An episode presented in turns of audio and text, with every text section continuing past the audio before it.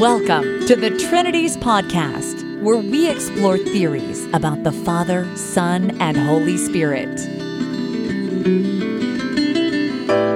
Do you love God enough to think about Him?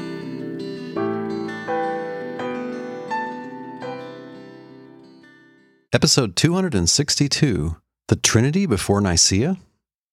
This episode of the Trinities podcast is my edit of a really good presentation by Pastor Sean Finnegan. This was given in April of 2019 at the Theological Conference near Atlanta, which is sponsored by Anthony Buzzard's Restoration Fellowship. Through many years of study, Pastor Finnegan and I have both learned that the Achilles heel of present day evangelical apologists on the topics of Trinity and Incarnation is actual known history of theology. They're not good at it. They tend to use it very sloppily and very selectively. These known facts about the development of Trinity theories falsify their view that Christians have always been Trinitarian, and that what has basically evolved is just the language with which Christians express this Trinitarian faith. What these apologists will typically do is just amass a list of early church fathers referring to Jesus as God or as a God. But if it's Trinity theories we're looking for, this won't do, as Pastor Finnegan explains in this presentation. He decides to work with some blog posts by evangelical apologist Matt Slick, and the definition of the Trinity he uses is that put forward by that same evangelical apologist. In brief, the quotations just don't show what he wants them to show. Whatever your position on the Trinity is, see if you agree or disagree with the points he's making. Thanks to Pastor Finnegan for letting us present this on the Trinities podcast. If you want to see his own video edit of this presentation, complete with his slides, or if you want to download the full paper in PDF, I've got a link to his website, restitutio.org, where you can get those things.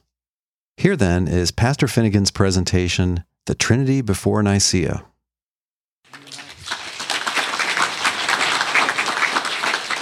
Thank you. You can find me online at restitutio.org. And that word, restitutio, is just uh, simply the Latin word for restoration. And that's really kind of the driving motivation behind what I want to say today, which is that I'm curious what the earliest Christians believed.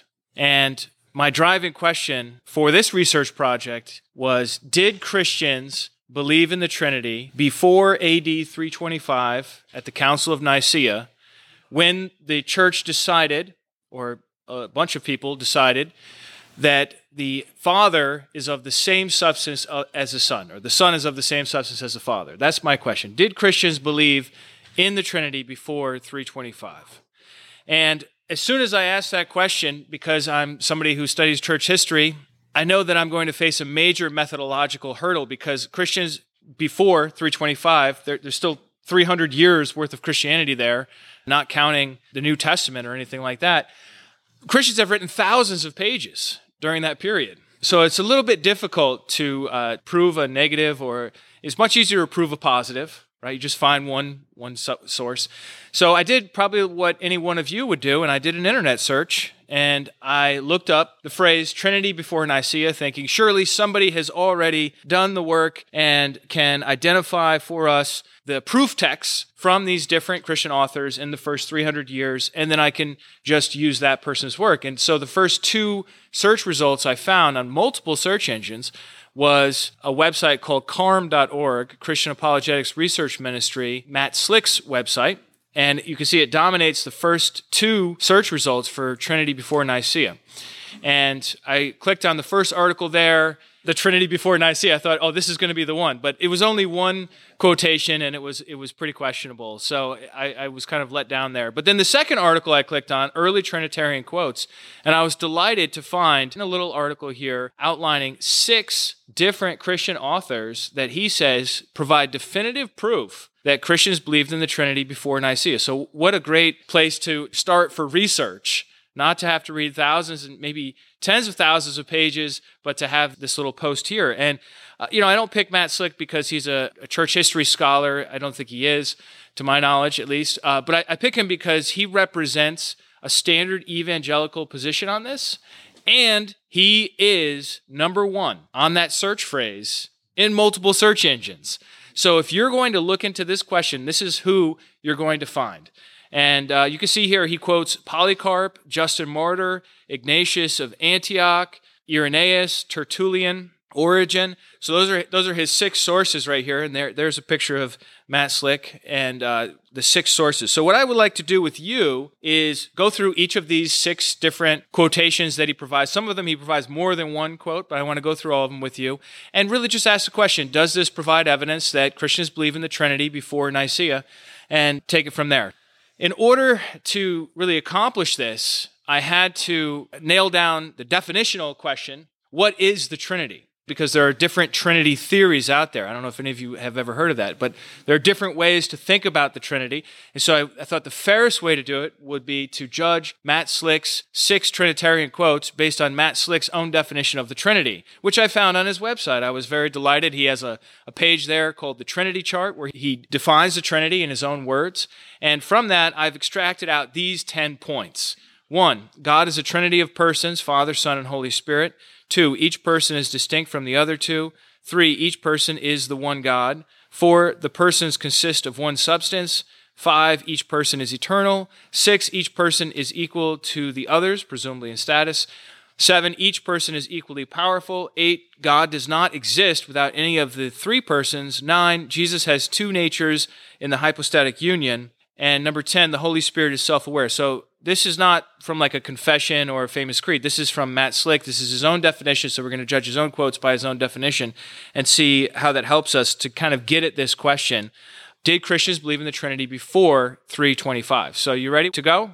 Here we go. First up is a quote from Polycarp O Lord God Almighty, I bless you and glorify you through the eternal and heavenly high priest, Jesus Christ, your beloved Son, through whom be glory to you with him and the Holy Spirit, both now and forever. Well, there are a couple of problems here. Problem number one is that this isn't written by Polycarp. That's a little awkward. It might have been said by Polycarp. I, will give that as a, as a possibility. But Polycarp only wrote one thing that survived to today a letter to the Philippians.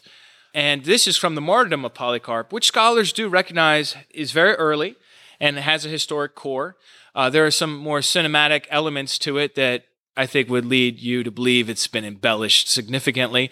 But uh, it's not clear whether this prayer that Polycarp does in the midst of this book called The Martyrdom of Polycarp is actually historical to Polycarp. Okay, but let's just assume it is, right? Let's just give him that.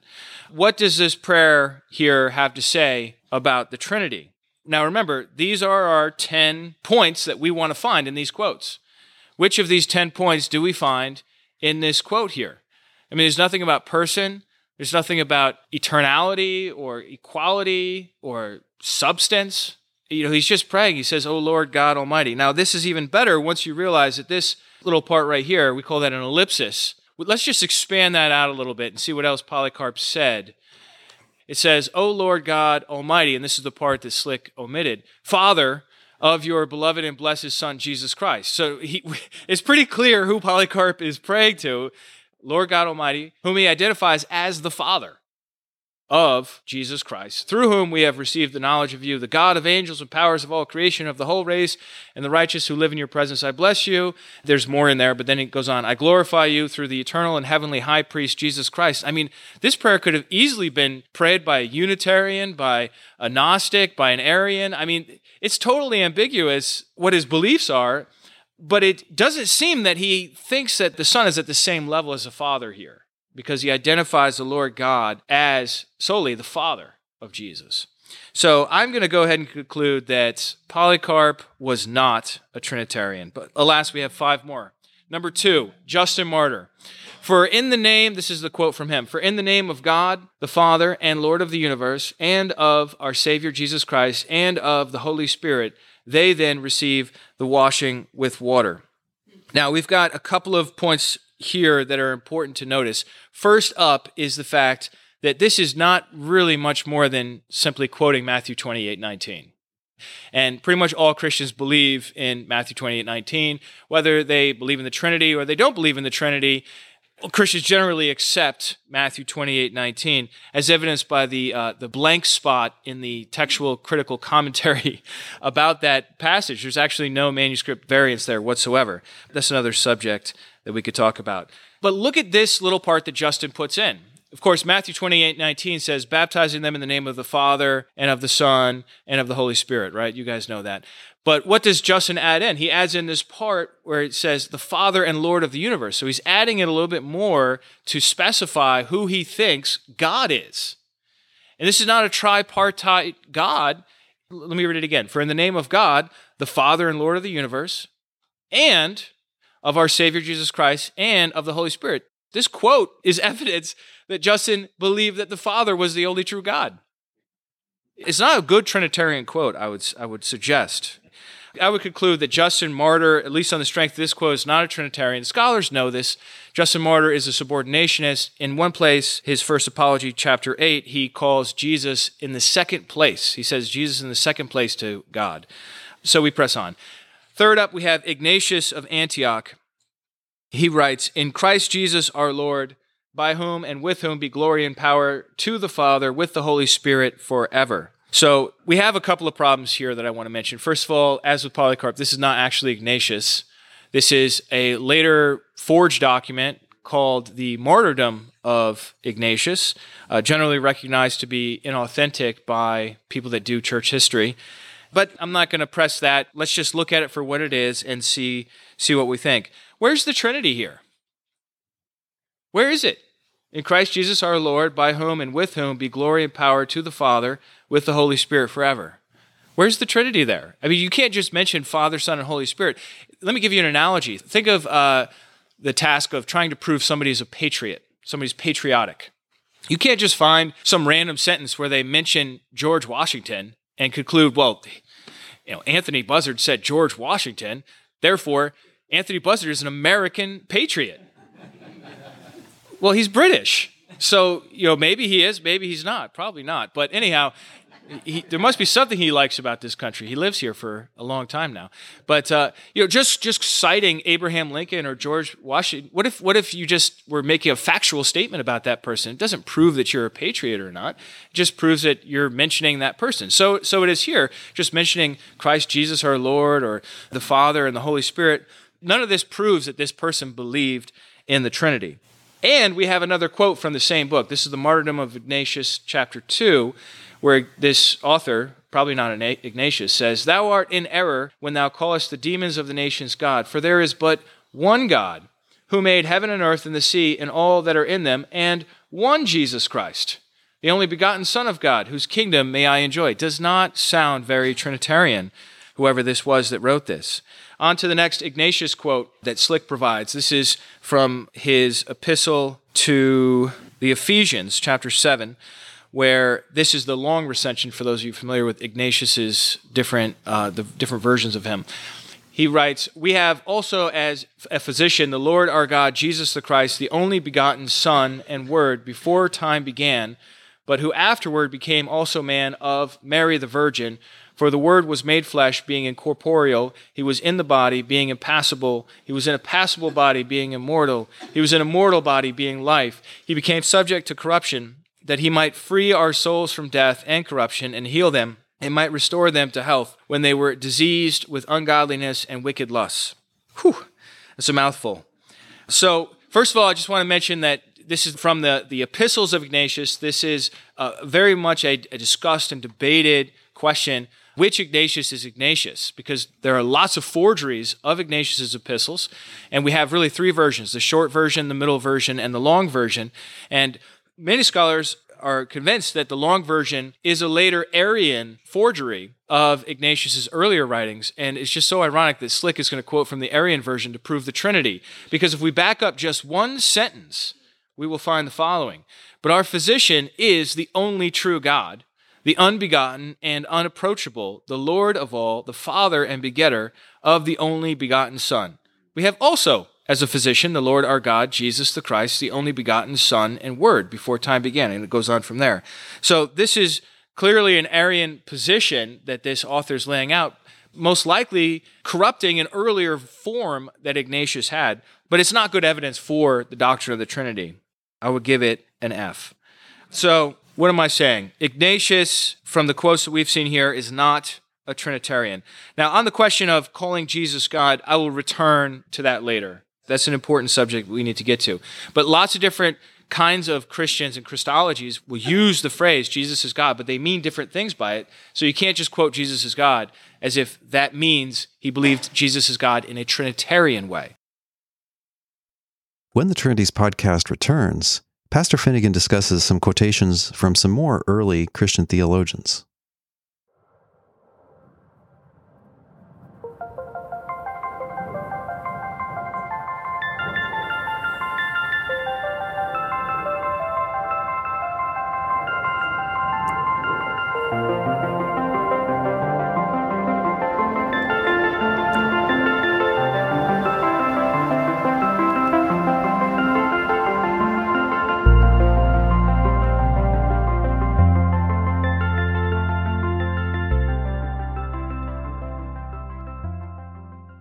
On to the next one. It's going to get a little more interesting here. Irenaeus.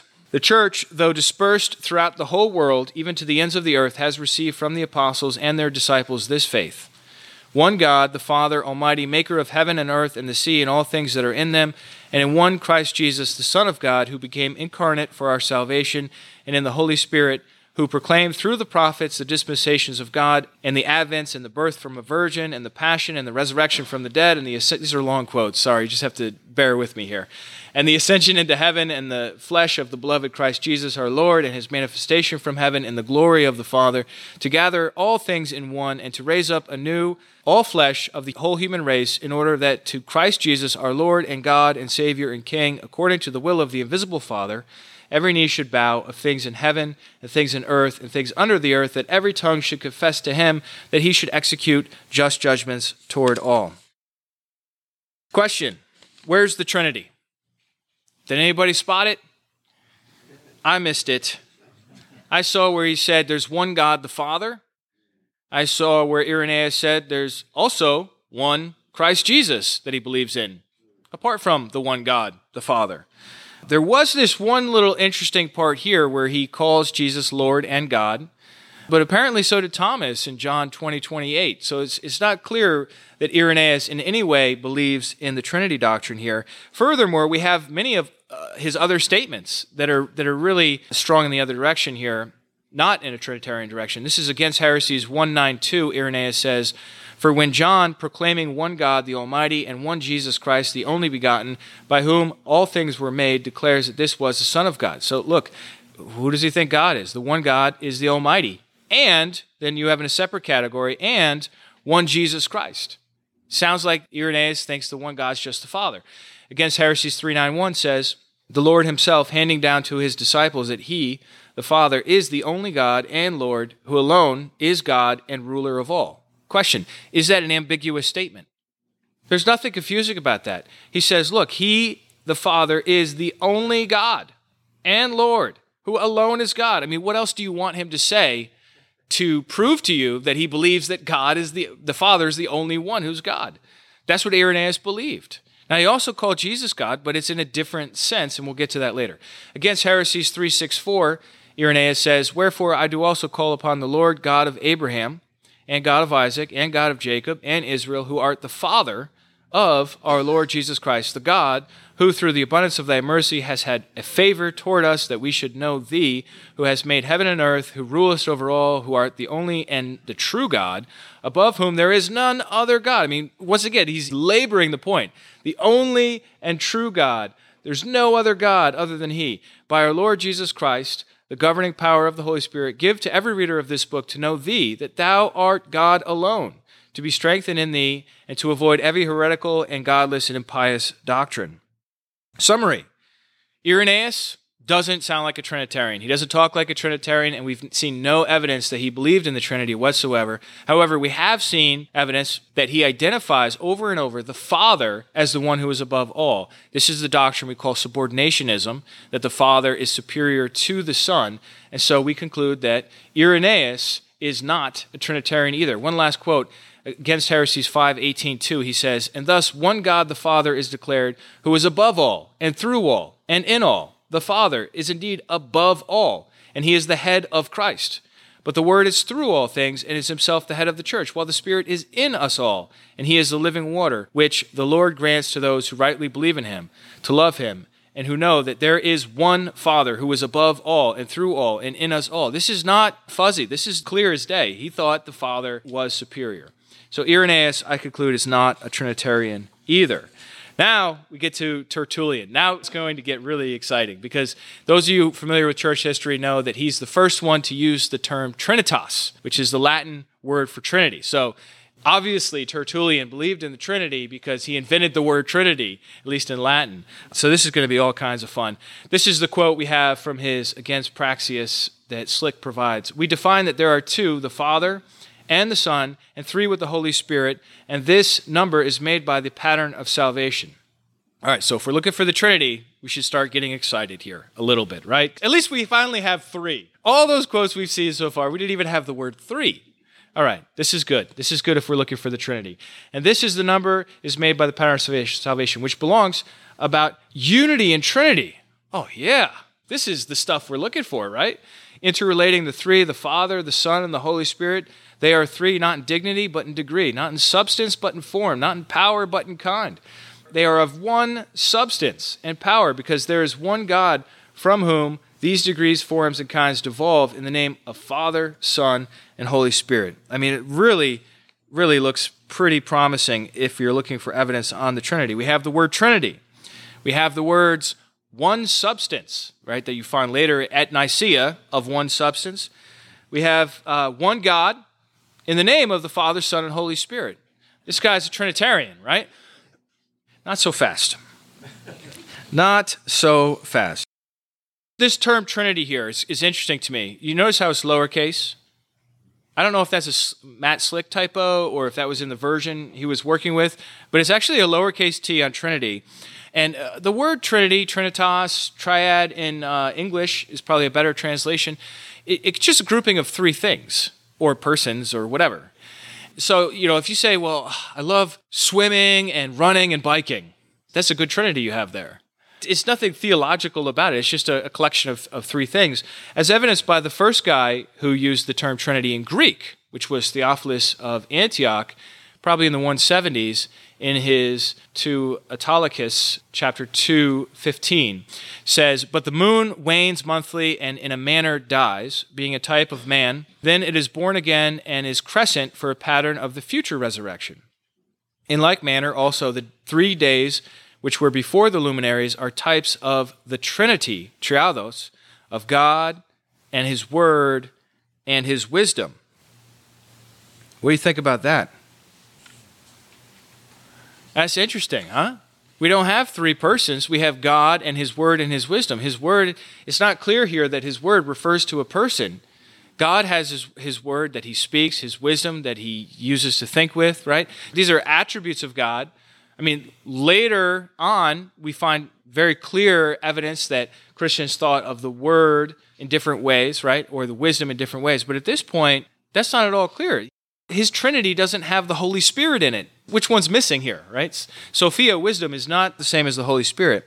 And yet he's able to use this term, Trinity, triados, as a reference to a grouping of three, the first of which is God, and the second of which is his word, the third of which is his wisdom. So let's go back to uh, Tertullian here. So we, we have to be careful not to read Tertullian anachronistically, reading in later Trinitarian thoughts into his words. We have to let him define what he means by his words. Okay? So this is from the same book that Slick quoted from, Against Praxeas, chapter 9. And uh, we read here that the Father is not the same as the Son, since they differ one from another in the mode of their being. For the Father is the entire substance, but the Son is a derivation and portion of the whole, as he himself acknowledges, My Father is greater than I. In the psalm, his inferiority is described as being a little lower than the angels. Thus, the Father is distinct from the Son, being greater than the Son, inasmuch as he who begets is one, and he who is begotten is another, he too who sends is one, and he too who is sent is another, and he again who makes is one, and he through whom the thing is made is another. All right, what do we have in this quote? Number one, he says they differ. The Father and the Son differ. Okay, Sean, sure they differ, but that's because the Son had to be incarnate, so he's functionally subordinate to the Father. That's not what Tertullian is saying here. He's saying in their being, they differ. He goes on. The Son is a derivation. The Son is not original. He's a derivation, a portion of the whole. This is not the doctrine of the Trinity, as you know, really anybody understands it to, to my knowledge. And then he goes on to say the Father is distinct from the Son, being greater than the Son. This is not co-equal. This is not co-eternal or consubstantial. This is not the doctrine of the Trinity. It's an unusual theory. It's an interesting theory that Tertullian has, but it's not recognizably Trinitarian by you know the standards that we have here. What about everyone else? I came across this tantalizing quote from Tertullian. This is worth the whole price of admission right here. The simple, that's like people that, that are not Tertullian. He's educated, right? So the simple is like everybody else. The simple, indeed, I will not call them unwise and unlearned. He's so humble, isn't he? Um, I will not call them unwise and unlearned, who always constitute the majority of believers, are startled at the dispensation of the three in one on the ground that their very rule of faith withdraws them from the world's plurality of gods to the one and only true God, not understanding that although he is the one only God, he must yet be believed in his own economia, economy. The numerical order and distribution of the Trinity they assume to be a division of the unity, whereas the unity which derives the Trinity out of its own self is so far from being destroyed that it is actually supported by it. They are constantly throwing out against us that we are preachers of two gods and three gods, while they take to themselves preeminently the credit of being worshippers of the one God. What do we see? He's talking about most people. He's talking about most Christians here. The majority, he says, of believers are startled at Tertullian's theory of this whole three in one and different substances and it's not quite what we would later call the Trinity, but it's, it's definitely an innovation. It's speculative, it's, it's uh, creative theology, we might call it. Uh, and he says people don't like this idea. You know, it's just because they're dumb. But they don't like this idea. And he's saying the majority don't like his idea. And then he goes on to say that the majority of Christians in his town, Carthage, North Africa, third century, what do they call Tertullian? They say, Tertullian, hey, buddy, you're worshiping two gods. You're worshiping three gods, not us. We're worshipers of the one God. That's an interesting quotation, isn't it? A little historical fragment there that we find. So, in conclusion on Tertullian, from the sounds of this, most believers in this area at this time were Unitarian. Because that's what it means, worshiping only one God, and they're rejecting this two or three part God. And two, they thought Tertullian's ideas were unacceptable innovations. They thought he was inventing things. He wasn't being a conservative, he wasn't conserving what had been passed down what he was presenting to them contradicted their rule of faith. The rule of faith is a conservative thing that's been passed down, as, as the church fathers typically use it. So he believed the Father, Son, and Spirit were of the same substance, is true, but not the same amount for each. And so he also did not believe in co equality, which means that in the end, Tertullian, who coined the word Trinity in Latin, is actually not a Trinitarian. When the Trinities podcast returns, Pastor Finnegan discusses the famous early scholar Origen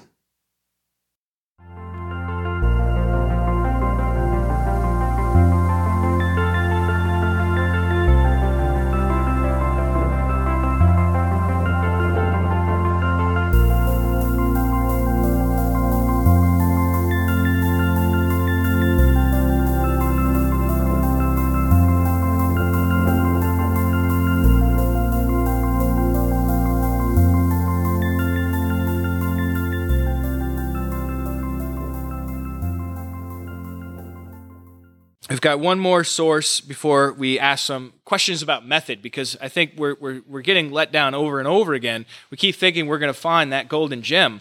You know, this is the number one result on Google. I mean, how, it can't possibly be wrong. We have to find it. Here we have Origen. If you're looking for the Trinity, this is going to wet your whistle, let me tell you. So these are three quotes that Slick provides to us from De Principiis, which is uh, Origen's book on first principles. That's the English version of it. If anyone would say that the word of God or the wisdom of God had a beginning, let him beware lest he direct his impiety rather against the unbegotten Father, since he denies that he was always Father, and that he has always begotten the Word, and that he has always had wisdom in all previous times or ages, or whatever can be imagined in priority. There can be no more ancient title of the Almighty God than that of Father, and it is through the Son that he is the Father. What is he arguing for here? That the Son is eternal. And if you don't agree that the Son is eternal, then you're saying that the Father wasn't a Father before the Son came into existence. And that every Platonist knows. You can't have a change in God. He says that's, that's impious. You can't accuse God of changing from not being a father to becoming a father. Therefore, the Son has to be eternal. That's the strength of that argument there. All right, number two quote says For if the Holy Spirit were not eternally as he is, and had received knowledge at some time and then became the Holy Spirit, this were the case, the Holy Spirit would never be reckoned in the unity of the Trinity, along with the unchangeable Father and his Son, unless he had always been the Holy Spirit. So now we're looking for the eternity of the Holy Spirit, and we have this idea of unity of the Trinity. So this is sounding very uncannily Trinitarian, much better than Tertullian. Then Origen goes on to say in the last one, moreover, nothing in the Trinity can be called greater or less. Co equality. There it is, ladies and gentlemen. Since the fountain of divinity alone contains all things by his word and reason, and by the spirit of his mouth sanctifies all things which are worthy of sanctification. So if I take Matt Slick's original 10 points on what he says the Trinity is, and I take these quotations that he just provided, Origen's points, what do we have? Number one, Matt Slick says God is a trinity of persons, Father, Son, and Holy Spirit. Origen agrees. The Father, Word slash Son slash Wisdom, and Spirit, he uses personal pronouns for them. Number two, each person is distinct from the others. Origen agrees. The Father is distinct from the Son, is distinct from the Spirit. Number three, each person is the one God. Origen says Father, Son, and Spirit in the unity of the Trinity. Pretty similar. Number four, the persons consist of one substance. He doesn't have that, it's not mentioned. Number five, each person is eternal. He says the Word and the Spirit are eternal. Number six, each person is equal to the others. Number six, for Origen, nothing in the Trinity can be called greater or less. Number seven, each person is equally powerful, not mentioned. Number eight, God does not exist without any of the three persons. Origen says it is impious to deny the eternity of the Son, since that would mean the Father wasn't always the Father. You need all of the persons all the time. Number nine, Jesus has two natures in the hypostatic union. Origen's not that fancy, he doesn't get into it. Number 10, the Holy Spirit is self aware. Origen uses the word he to refer to the Holy Spirit, which sounds like a personal pronoun to me. So, what do we have here? You know, if I had a bell up here, I'd be like, ding, ding, ding, ding, ding. These three quotes that Slick provides, unquestionably Trinitarian. Wouldn't want to argue with that. You know, I think I think we should be excited to have found something because I know some of you are getting a little little depressed there. Like Sean, show me the money. Where is it going to be? But uh, here's the problem with Origen. First of all, Origen wrote a lot. By one estimate, six thousand rolls, or roughly chapters in our equivalent. Course, they call them books, but we call them chapters. At one point in his life, Origen had seven stenographers taking down dictation in turns. So fast was he churning out material. I mean, this guy wrote commentaries on everything. He wrote sermons on everything. He wrote the first parallel Bible, the Hexapla, six columns. He's got the Hebrew and the, all these Greek versions, right? I mean, he was a real scholar, trained in the finest institution of his time in Alexandria. So a lot of his stuff didn't survive, but a lot of it did you know, enough of his stuff survives so that we we're not just stuck with these three quotes that I showed you. We have other material to consider. So let's consider that ever so briefly. This is from the same document on first principles, book 1, chapter 3. This is Greek fragment number 9, and we read the following The God and Father who holds the universe together is superior to every being that exists, for he imparts to each one from his own existence that which each one is. The Son being less than the Father is superior to rational creatures alone, for he is second to the Father. You can't say that. That's against the rules. He goes on The Holy Spirit is still less and dwells within the saints alone, so that in this way, the power of the Father is greater than that of the Son and of the Holy Spirit, and that of the Son is more than that of the Holy Spirit. And in turn, the power of the Holy Spirit exceeds that of every other holy being. So, what we have here is a whole lot of subordinationism. That's what that is. How many times do we see it? He says the Father is superior. Then he says the Son is less than the Father. Then he says the Son is second to the Father. Then he says the Spirit is less. And then he says the Father is greater than the Son and the Spirit. Right? And this is clearly subordinationism. Furthermore, in another book against Celsus, 815, Origen writes, For we who say that the visible world is under the government to him who created all things do thereby declare that the Son is not mightier than the Father, but inferior to him. Is that confusing? It's very clear he's not mightier, but he's inferior. And this belief we ground on the saying of Jesus himself The Father who sent me is greater than I. You know, Jesus said that. And none of us is so insane as to affirm that the Son of Man is Lord over God. But when we regard the Savior as God, the Word, and wisdom, and righteousness, and truth, we certainly do say that he has dominion over all things which have been subjected to him in his capacity but not that his dominion extends over the God and Father who rules over all. I mean, look at these statements from Origen in this book against Celsus. It's plain as day. Origen thought God, the Father, was superior to the Son. So then, if that's true, why in the world did he say earlier they're all equal? Let's go through a little bit of a timeline, shall we? Origen was born about 186, and in 225, he completed this magnum opus on first principles. It's the first systematic theology book ever written. He died in 253. His works have a lot of an afterlife, as it turns out. So in 300, by the early fourth century, Methodius criticizes Origen for eternity of creation, pre-existence of souls, and a spiritual resurrection body. In 325, of course, the Council of Nicaea anathematizes subordinationism. That was the whole point of Nicaea. The Council of Nicaea's whole point was to say that the Son is on the same level as the Father. They are, they are equal, they are of the same substance. So that is something that goes against what Origen, we just, we just saw him saying. But then there's this 60 year battle where the pro Nicenes and the anti Nicene Christians both claim Origen for support for their position. He's at the heart of the whole debate that lasts for 60 years, from 325 to 381. And then in the end, Emperor Theodosius made Nicene doctrine law. But that's not the end of the story for Origen, because even before that happened, a heresy hunter named Epiphanius of Salamis led a crusade against Origen's writings. From 375 to 395, a 20 year crusade against Origen in print, by petition, and through preaching. And at one point, this Epiphanius travels all the way to Jerusalem because in Jerusalem you have the Bishop John at this time. This is the late fourth century, almost fifth century. You have the Bishop John of Jerusalem. You have Jerome, a famous translator of the Bible into Latin, which was later then called the Vulgate. And then you also have Rufinus. And Rufinus and Jerome, they're like big, big time translators, really important people to get things into Latin. If you want, you know, a lot of people to read your, your works, if they're written in Greek, you need, you need translators to do that. And so Epiphanius shows up at church and he, he just basically preaches against Origen. Now, never mind the fact Origen's been dead well over a century and he's getting preached against. This uh, Epiphanius, he's an older man and, he, and he's just on a rampage against Origen and he flips Jerome. After this meeting with at Jerusalem, Jerome no longer supports Origen, won't translate his works. Actually, that's not true. He does translate one more thing just to prove how bad Origen is and how you shouldn't listen to him. Uh, but he, after this, he's no longer an Origenist, he's an anti Origenist. Whereas Rufinus responds by translating on first principles in the year 397 into Latin. That's the book that we had these juicy quotes from in the beginning that made us think that Origen's a Trinitarian. After that happens, just three years later, Bishop Theophilus condemns Origen at a council in Alexandria. I'm not going to give you all the history of Origen's after effects, but I will conclude with Emperor Justinian in the year 543. This is 300 years after the book was written. Emperor Justinian condemns Origen as a heretic and orders all of his books to be burned. That's the afterlife. And so, this stage right here in the middle, where Rufinus translates this book, and this is the translation that we have that survives, this one from Rufinus, is in the midst of controversy.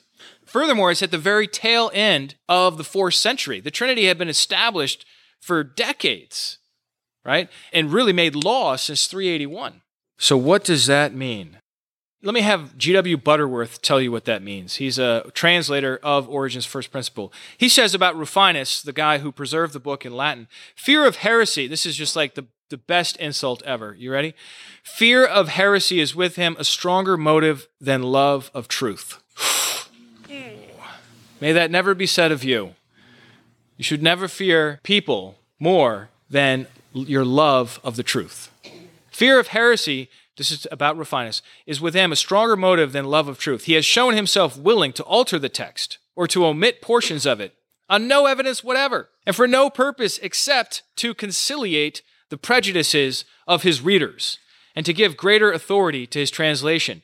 Butterworth continues, this is all from his introduction. Of these 43 Greek fragments that have survived, so what we have is the Latin translation of Rufinus, we have it, okay? And then we have 43 little Greek pieces of On First Principles that have made it to today. He says 14 are entirely missing from the text of Rufinus.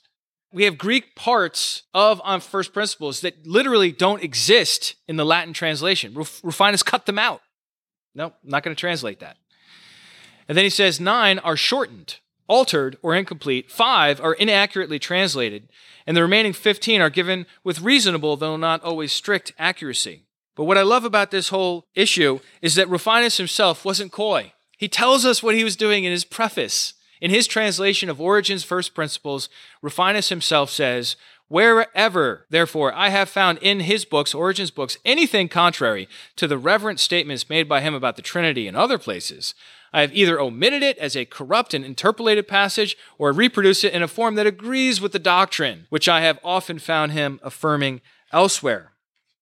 Ladies and gentlemen, this is why when Slick quotes from On First Principles, it sounds uncannily Trinitarian. And that's why in these other places that I quoted to you from, he sounds like a subordinationist. Rufinus corrupted Origen to make him sound orthodox. And he says he did it. He's not even shy.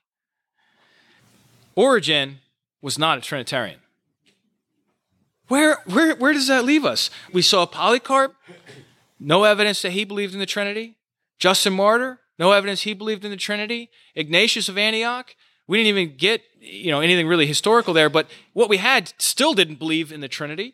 Irenaeus, we had nothing for him. You know, he's clearly a subordinationist. Tertullian, he has an interesting theory, but it's not it's not what we would call orthodox from a Trinitarian perspective. And now Origen, yeah, sure, if you quote the late fourth century, 397 edition of his work that has been Bowdlerized to sound very Nicene. Yeah, sure. Then he's a Trinitarian. But that's really Rufinus. That's not Origen. Origen is a subordinationist. And that's why the Arians grabbed him. The Nicenes liked Origen because he invented eternal generation, which is a necessary component. The anti Nicenes liked him because he taught that the Father was superior to the Son. And I also have a number of other quotes and, and, information in the paper if you want to go deeper. You know, obviously I'm skipping around because I don't want to go too long here with you. All right, so we've looked at all these things, and, and how are we left? We are left empty handed. Now, of course, this doesn't mean no one believed in the Trinity before Nicaea. But it does mean that everything we've looked at so far, the six big shots that we were hoping to find the Trinity, none of them actually had it. So I, I, had, I came up with this analogy. It's an Instagram analogy. Anybody here know what Instagram is? Okay, there's like five people, and you know, no, okay, you've, you've heard of it before. It's been around for a little while. It's a social media service. Let's say someone in the year 2019 says the statement, I love using Instagram. Well, that's the, uh, for those of you who aren't familiar, it's a social media app used to take pictures, apply filters, and then share them with followers. All right, so you take a picture and then you put a filter on it to make it look good, and then you send it out, and all your followers can like it if they like it. Of course, that's a whole other subject. All right, so that's what we're talking about here. You ready? What if a lady in 2005 says, I love using Instagram? What would that mean? Instagram did not exist until 2010. There had to be some explanation. If somebody in 2019 says, I love using Instagram, it's no big deal. We know Instagram is, is a company, it's a service, it's an app on your phone, right? There's nothing interesting about that statement. But if somebody in 2005 says it, whoa, this thing didn't exist for five years. How could she love using Instagram? Well, maybe she's come across a recipe to instantly cook chickpeas, also called grams. Instagrams. Or maybe she just got married and she got an instant grandmother out of the arrangement, an Instagram. You could probably come up with other examples of what Instagram in 2005 could possibly mean But the point is, we'd have to come up with some sort of explanation for what she means by Instagram before Instagram existed. So it is with the Trinity. You can't just say Trinity before the Trinity exists, and we're supposed to all believe that that means the same thing that they worked out later. Think about it some more with me, this analogy here. What if somebody really did want to prove it and they said, you know what? I believe there's a conspiracy on Wikipedia. Instagram didn't start in 2010. I believe it did start in 2005, and I'm going to prove it. How would that person go about doing it? Well, they would probably find quotations from people in 2005 saying things like, I love to take digital photos. And they would find them saying things like, I love to adjust my photos or put filters on my photos. And they would find them saying something like, I wanted to share them instantly with my friends. Well, those of you who were here in the 90s can relate to this. But you know what? We actually had digital cameras in the 90s. Forget 2005, okay? And we had Photoshop since the 80s, in fact. So we, we've been applying filters to photos all through the 90s, no big deal. We had AOL Instant Messenger at the end of the 90s, didn't we? So, you know, you could find quotes of people saying, Oh, I just love taking digital pictures and applying filters and sharing them with my friends online in 2005. And it doesn't necessarily prove Instagram existed back then, does it? Because we could do that using other services. Furthermore, what if they also found that person saying, I love to share it on social media?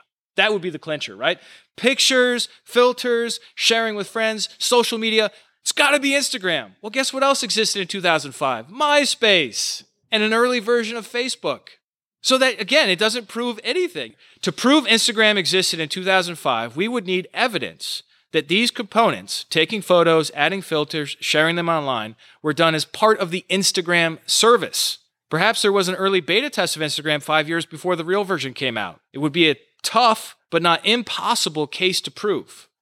And the burden of proof would be on the person positing the existence of Instagram before 2010. So it is with the Trinity. We know the Trinity didn't emerge fully formed until the fourth century. Some might even argue that it was later than the fourth century. But uh, we'll just say fourth century for right now. We know it wasn't codified until the Creed of Constantinople, the Constantinopolitan Creed of 381. Not the Nicene Creed, which didn't include the Holy Spirit. That's what we know historically. So you want to show me quotes about the Trinity saying, oh, well, he believed in Jesus. Well, Gnostics believed in Jesus too. He believed they are of one substance. Well, what do you think modalists believe? Or the Manichaeans? Arius makes his point to his bishop. Well, I, I don't want to say homoousia because that phrase is used by Mani and the Manichaeans, and that's a, that's a heresy phrase. I don't want to use that which then later becomes the central phrase that people use. We have components, but no actual trinity. Furthermore, what did we see with these six different authors that we looked at? We saw not only uh, a lack of evidence, but several statements that directly contradicted the later doctrine of the Trinity. So you can't possibly be a Trinitarian if what you say contradicts the doctrine of the Trinity. We have some theories in that direction, but we can't presuppose the Trinity in order to prove the Trinity. That's just not right. Now, I realize this is a very limited foray into church history. We just looked at these six authors. A, a, proper study would involve several years, probably a team of researchers to go through everything, catalog it all objectively, and put it into different categories. And that would be uh, obviously like a, a PhD level research project or just like a regular weekend for Kegan. But um, having said that, there is someone who has done such a thing and his name is Alvan Lamson. This is what he writes at the conclusion of his 395 page book. He says, After what has been said in the foregoing 395 pages, we are prepared to reassert in conclusion that the modern doctrine of the Trinity is not found in any document or relic belonging to the church of the first three centuries. And look at how thorough he is letters, art, usage, theology, worship, creed, hymn, chant, doxology, ascription, commemorative rite, and festive observance, so far as remains or any record of them are preserved, coming down from early times, are, as regards this doctrine, an absolute blank. They testify, so far as they testify at all, to the supremacy of the Father, the only true God, and to the inferior and derived nature of the Son. There is nowhere among these remains a co equal Trinity. The cross is there, Christ is there as a good shepherd, the Father's hand placing a crown or victor's wreath on his head, but no undivided three, co equal, infinite, self existent, and eternal. This was a conception to which the age had not arrived. It was of later origin.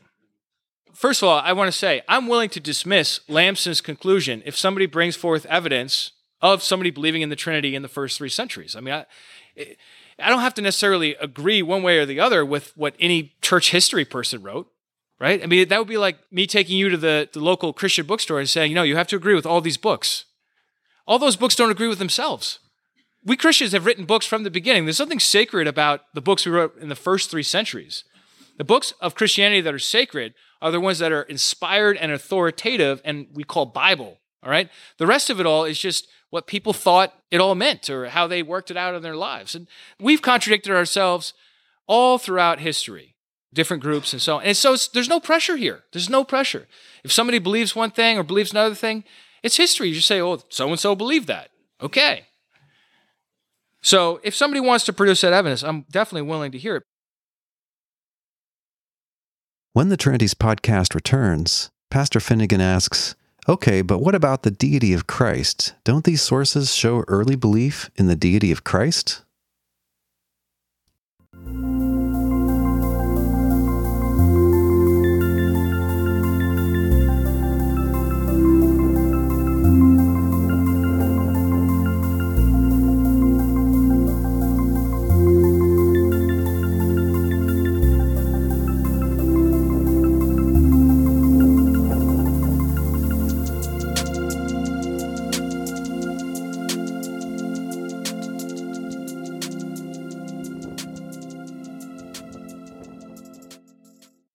The more basic question of the deity of Christ? That's a much more basic question, isn't it? The problem with that, as I mentioned before, is that you can't just say Jesus is God and say that must mean that he's of one substance with the Father, co equal and co eternal, because you didn't say that. Lots of Christians mean different things when they say Jesus is God. You can be a biblical Unitarian and say Jesus is God. You could be an Arian, a subordinationist, and believe that Jesus is God. You can be a Gnostic. You can be a modalist. You can be, everybody says it in one way or another. Or even look at this the Hebrew mindset had no problem applying the word God in a secondary sense to Moses, angels, the divine council, Israel's judges, the Davidic king, the belly, those who receive the word of God, and even Satan.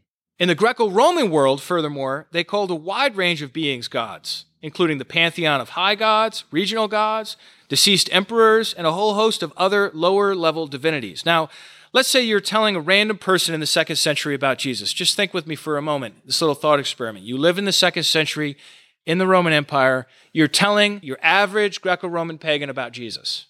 They worship all these different statues. They believe the, the heavens are populated with all these spiritual beings. And you're telling this person about Jesus. You tell her that Jesus came back to life after crucifixion. He is living in heaven at the most powerful and honored position next to the Father. A Greco Roman person would have no problem calling much lesser beings gods. In other words, God was a flexible word during the early centuries of Christianity, and we need to take that into account when trying to classify what patristic authors believed about Jesus.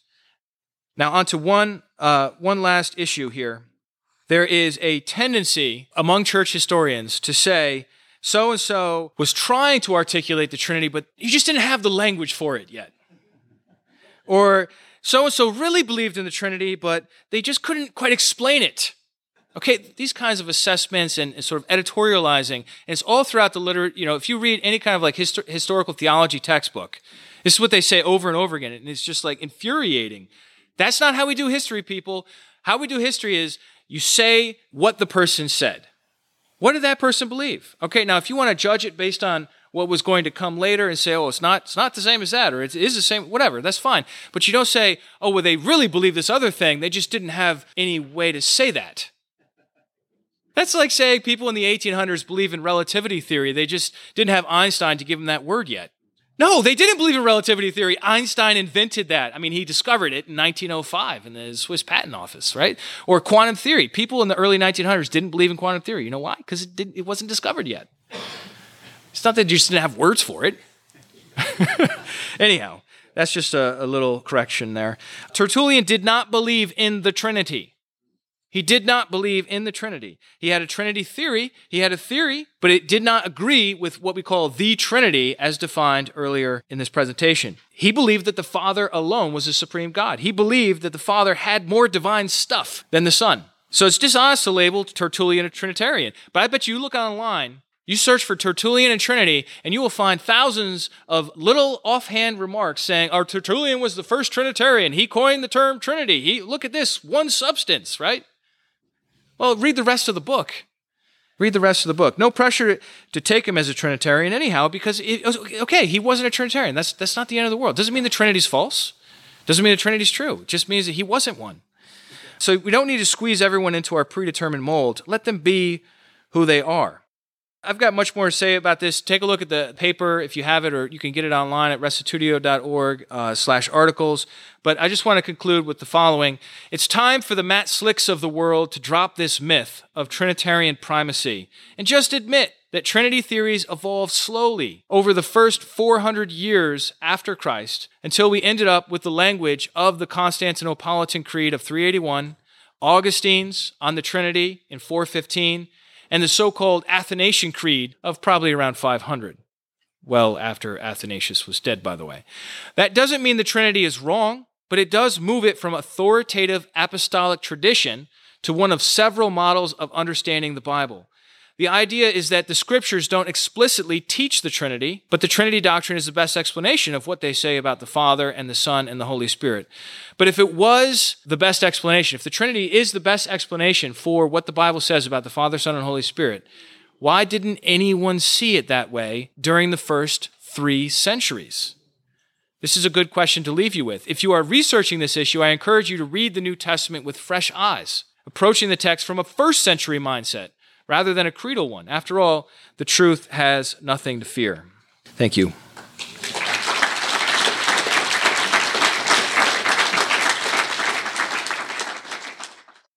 When the Trinities podcast returns, Q&A time featuring a few voices you might recognize.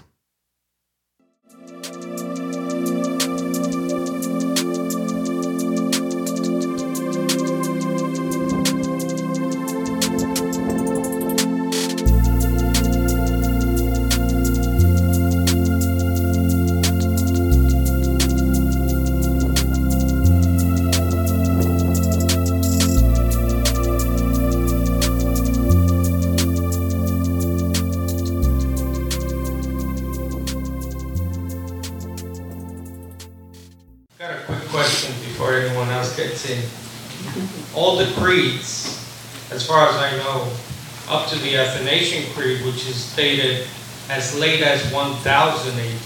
Yeah. And it was accepted by the Pope in Rome, as far as I know, as late as 1100 AD. Is the only true Trinitarian creed, as far as I know. You mentioned uh, 381, Hmm. But as Dr. Dale Tuggy has said, all the, all the creeds before the Athanasian begin with the line, we believe in one God, the Father, the Almighty. So Dr. Dale has said they are confused Unitarians.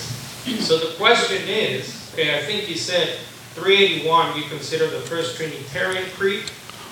Just want to. If I could just bite off that right there and chew on it for a second before you continue as part of doing this, I worked on the Creed of 381. The Nicene Creed is fine, it just doesn't have the Holy Spirit, so it's uninteresting from a Trinitarian perspective. There's not really anything to talk about from a you know from a Christological perspective or a Binitarian perspective. Sure, let's talk about Nicaea, but to 381 we must go if, if we want to do otherwise. So I, I, just did a very literal English translation of the Greek here on on the one side, uh, comparing it. So on the right side, we believe in one God, the Father the Almighty Maker of heaven and earth, and of all that is seen and is unseen, and in one Lord Jesus Christ. You can easily interpret this in a non Trinitarian way as somebody who affirms that Jesus is a God offspring of the high God who was brought into existence before all ages. That doesn't necessarily mean the Trinity. I mean, it obviously includes the Trinity, but I think it's clear, Carlos, though, even if this creed isn't as Trinitarian as it really should be, the people who wrote the creed and, and wrote about it later on in their other writings and so on, they did believe in it in a Trinitarian way. I think we can meaningfully speak of the Trinity in the fourth century, even though the Creed leaves something to be desired if that's really what we want it to say. Yeah, that sounds a lot like 1 Corinthians 8 6, actually. We Yeah. one God the Father and one Lord Jesus. What do you make of the Theodosian, the so called Theodosian code, dated as early as the 300s, which does have Trinitarian language? It says we believe in one deity, the Father, the Son, the Holy Spirit. And that's dated to as early as 312. Yeah, I, I think I would disagree with the dating on that. The code includes prior law, you know what I mean? Where But do you date the Trinitarian language? What date do you date the uh, I took that as late fourth century. I could check on that, but uh, it, the way that code works is that it's quoting previous laws and previous statements, and they're all from different eras. So it's a little tricky to figure out what refers to what. I, could look into it. Thanks for that, Sean. That was epic. I just, I just have a very pedantic. uh, well, fir- first about the 381 thing. Um, I think at that time they're assuming that if the three are one ousia, that makes them one God. But yeah, it's really there isn't really any language in the creed that demands this idea of a triune God. Although um, Eunomius the Arian, like the next year after it, is complaining about it in a way that sounds like he understood it to be Trinitarian. And, a few years after that, you have Augustine, who's just Right. Right, right. And he stupidly thinks they've always taught this, because that's what he was told when he when he became a Christian in the 380s. Yeah. But anyway, so my, my pedantic point was, I would say that before 381, they didn't have Trinity theories. They had triad, triadic theologies. Right. They had theologies where God was one of a heavenly triple, like some of the Middle Platonists in the first two Christian centuries. And they, they jumped in for that fashion. Of, well, we got we got a triad too, and God's the founding member, as you pointed out. Yeah. But, I mean, if the Trinity theory is a theory about the triune God, then just because you have views about the Father, Son, and Spirit doesn't mean you have a Trinity theory. It might just be a triadic theology. Yeah. Terminology can be a little tricky here. That's a pedantic point. No, I appreciate it. No, thank you. I've noticed there tends to be a, a disconnect between popular presentations of topics like Trinity, in my case, the talk I just gave about agency, where the scholarly world recognizes agency. They're somewhat hesitant to apply it to passages that we looked at today, but they do mention it, and they'll, they, they're going to give at least some kind of a nod, you know, th- th- there's agency involved here. They don't want to, you know, go the whole way and say, hey, Jesus is a man that was sent by God. But there's still a disconnect Mm-hmm. between the scholarly presentation. Sometimes it really is, somebody says, no, that passage is not talking about the deity of Jesus. They'll look at John 10:30, where Jesus says, I and the Father are one. They'll say, no, Jesus isn't really talking about being God there. You know, there's another way to interpret it. And- and every now and then you'll get like an honest scholar. that- But it doesn't seem to filter down to the popular presentation and pastors and so forth. Right, I'm wondering, have, is there a similar disconnect in the scholarly world between the presentation of the Trinitarian doctrine's development and a guy like Matt Slick? Yeah, absolutely. a yeah. Yeah. So I could see it on the Catholics, they could probably care less Oh, yeah. think that this is found in the Bible and that Trinitarians are, you know, forever, because they can get a development and accept it. But are there evangelical Mm-hmm. Yeah. scholars that say, hey, you know what? The Trinity developed. Right. Uh, I, I would love to, f- to meet such a person. What I've seen is, uh, you know, the Justo Gonzalez book is just the worst for the record. Just going to throw that out there. Um, that's the church history book that most Bible colleges are going to use. And uh, it's called, I don't know, Story of Christianity or something. When they come come to the fourth century, they to- he totally whitewashes it and just papers it over. Oh, yeah, we always believed in the Trinity. There was this evil heretic who came from the outside and challenged it, and we, we fought him off, and he was like a virus foreign to the body of Christ, and, and we, we defeated him with the white blood cells of Athanasius and Augustine and the Cappadocians. Yeah, okay. That's not at all true. Arius was an old dude when this thing happened, and he was a conservative. Uh, he was 62 when the when the controversy broke out because his bishop said Jesus is eternal, And Arius was like, That's not what you taught us. It's not what I taught my church. And so Arius got fired. Right? So I mean that's that's really the, the, the starting point for this for this thing in the in the uh, early four, in the year 318. So what I'm saying is there are bad evangelical church history books out there. I don't say they're just like not good. I say they're bad because they're not just omitting information. They're twisting it to make it sound different than it re- what it really is. And then you have proper church history textbooks that aren't any more difficult to read that are used more at uh, a seminary level. Uh, Lynch, something or other Lynch, phenomenal. He doesn't call it the Arian controversy. He calls it the Trinitarian controversy because Arius wasn't starting. He wasn't starting some big controversy. You know, like I'm going to straighten you all. That wasn't Arius. You know, like he got fired and then he tried to find somebody else to help him out. The other Eusebian bishops. This Trinitarian thing continued to cause controversy during that whole period from 318 to 381. So actually, the book I would recommend above all else, if you were just going to read one book, and God bless you if you actually get all the way through it because it's thick, uh, is the one by R.P.C. Hanson, A Search for a Christian Doctrine of God or something. He's kind of Anglican, I think. You know, sometimes the Anglicans are hit, hit or miss. You know, sometimes you, you get real great combination between honesty and believing in stuff. Not always, but uh, his book does a great job telling you everything from a much more objective mindset. You know, he's not pushing the Trinity, he's not pushing one God. He's just like, all right, this is what happened. His chapter on Athanasius is the most damning thing I've ever read about this guy. And don't name your kids Athanasius. He was a bad guy whatever the opposite of a saint is, is what he should be called. But yet, he's not just a saint, he's a doctor of the church. Athanasius was a straight up thug. And he used leg breakers and he pushes pushes weight around. Dale has a great reading. He's got an Athanasius voice he does on his podcast. Uh, if you haven't heard it, check it out. Uh, Trinities podcast. Look up the one on Athanasius. I think he like clenches his teeth more when he when he reads from Athanasius. really brings it out. But uh, what I would say, Bill, is that your average evangelical doesn't care about church history. They care about the Bible, the Bible, the Bible. And when they're introduced to church history in Bible college or in seminary, they're given some text that is just not telling them the truth, just leaving it out entirely, or straight up lying to them using myths that are easily disprovable by consulting the primary documents. It's actually very uncommon for evangelicals to really care about church history because Catholics have really dominated that market for so many centuries. But you know what? Hey, I think it's important. I think it's important to know what the Bible says first, but then also how we got off track. I, I, I think that's a helpful story to tell. Hey, uh, thanks again, Sean, for what you did. It was awesome. Uh, this isn't as much of a question as a comment. I was just surprised when we looked at the quote from Tertullian, the first one on page four, that um, that the guy used for part of like evidence for uh, Trinity in the early century, like in the middle, it literally contradicts itself within two sentences. Mm. It, will say they are three, not in substance but in form, and then not in power but in kind. And the following sentence right after that says they are one substance and power. just says sense. No, I can help you with that. I can help you with that. Uh, you have to read that one carefully.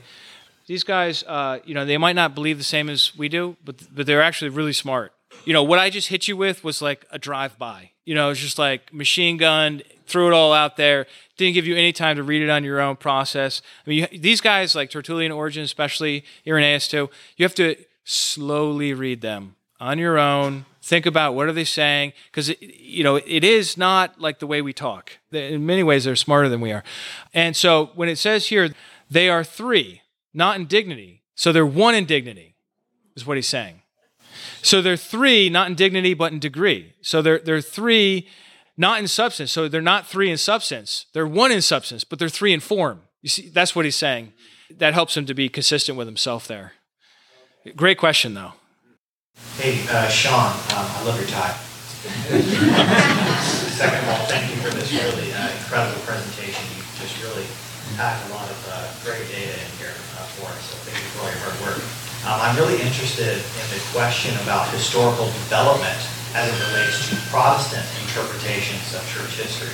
Do you think that the Protestant definition of church doctrine, what that is and where it comes from and how we get it, do you think that precludes the idea of development?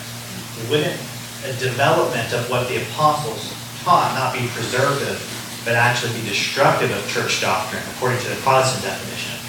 I would just be interested in what you what comments you might have on whether you think that Protestant Protestantism is definition of church doctrine is compatible with the idea that church doctrines, essential church doctrines, can develop over time.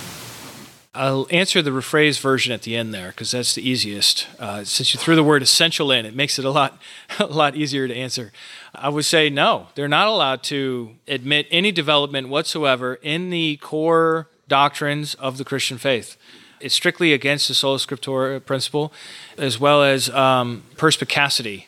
Uh, I would say as well, uh, because that's the, that's the theory that you have to you, you can actually understand the Bible. It's, it's a funny word for that, because uh, uh, the idea that you can actually understand the Bible was was a Protestant idea, and that's certainly William Tyndale, big time against the establishment. He said, Look, I think the plowboy can understand this book. I'm going to put it in his language, and he's going to know more than you, talking to the bishop across the table or, or whoever, whatever church official that was. The idea is that you can get, you can derive, directly derive every core doctrine of the Christian faith from the Bible alone. Uh, so there's incredible pressure. Catholics don't have this pressure, but there's incredible pressure among evangelicals, among Protestants of, of uh, you know, who take the Bible seriously, to make the Bible teach the doctrines they know it's supposed to teach. If uh, the Trinity was uh, a kind of a dogma during individuals and so forth, even from Alexander, that people believed that there was more than one or that there were two or there were three. So what would be the year and what council would it be for us to uh, that uh, the Trinity was given for uh, publication and, and saying that we've established it was maybe the Catholic Church uh, took a hold of it and, and with it. So would it be the Council of Chalcedon? No, it really depends on how narrowly you want to define I've just tried to be gracious to the whole situation, just give them 381 and say, hey, look, you know, this is, you're clearly trying to say something Trinitarian, but you're, you're stuck with this like old lingo that is inherently Unitarian, passed down from the Apostles' Creed, one God, the Father, maker of, you know, they're, they're stuck with that. And so they're working within that framework and trying to make a one God creed into a three God creed. And they're doing the best they can by 381 to try to make that happen. But I, I I, think there's probably still a lot of disagreement within the church on exactly how to understand that creed. The point you made about Chalcedon, Chalcedon is uh, 451, and that's about the dual natures. And it just, all it says about the Trinity is we agree with whatever has come before us, and then they go jump right into the dual natures.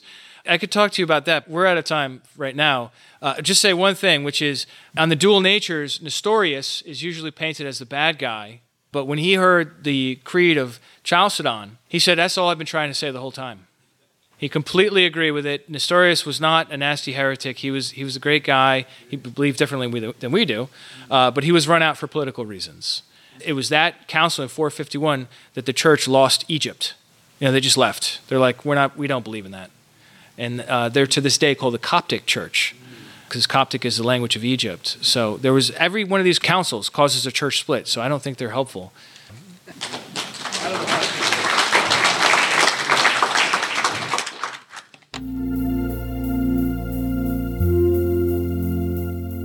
If you'd like to hear a lot more from Pastor Sean Finnegan, check out his website and podcast at restitutio.org. That's restitutio.org. Also, if you're going to be in the Minneapolis area on May 31st, 2019, I would love to see you at my debate with Chris Date. Our debate question is Jesus is human and not divine. That'll be at Pine Grove Bible Church in Brooklyn Park, Minnesota at 7 p.m. on May 31st. If you want to find the details for that again, just search Tuggy Date Debate on Facebook or go to kogmissions.com. I hope to see you there.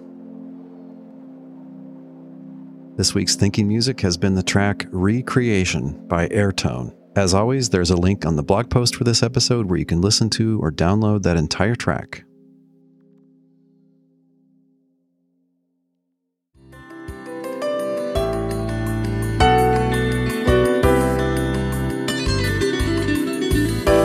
Thanks for listening. We'll see you online at trinities.org.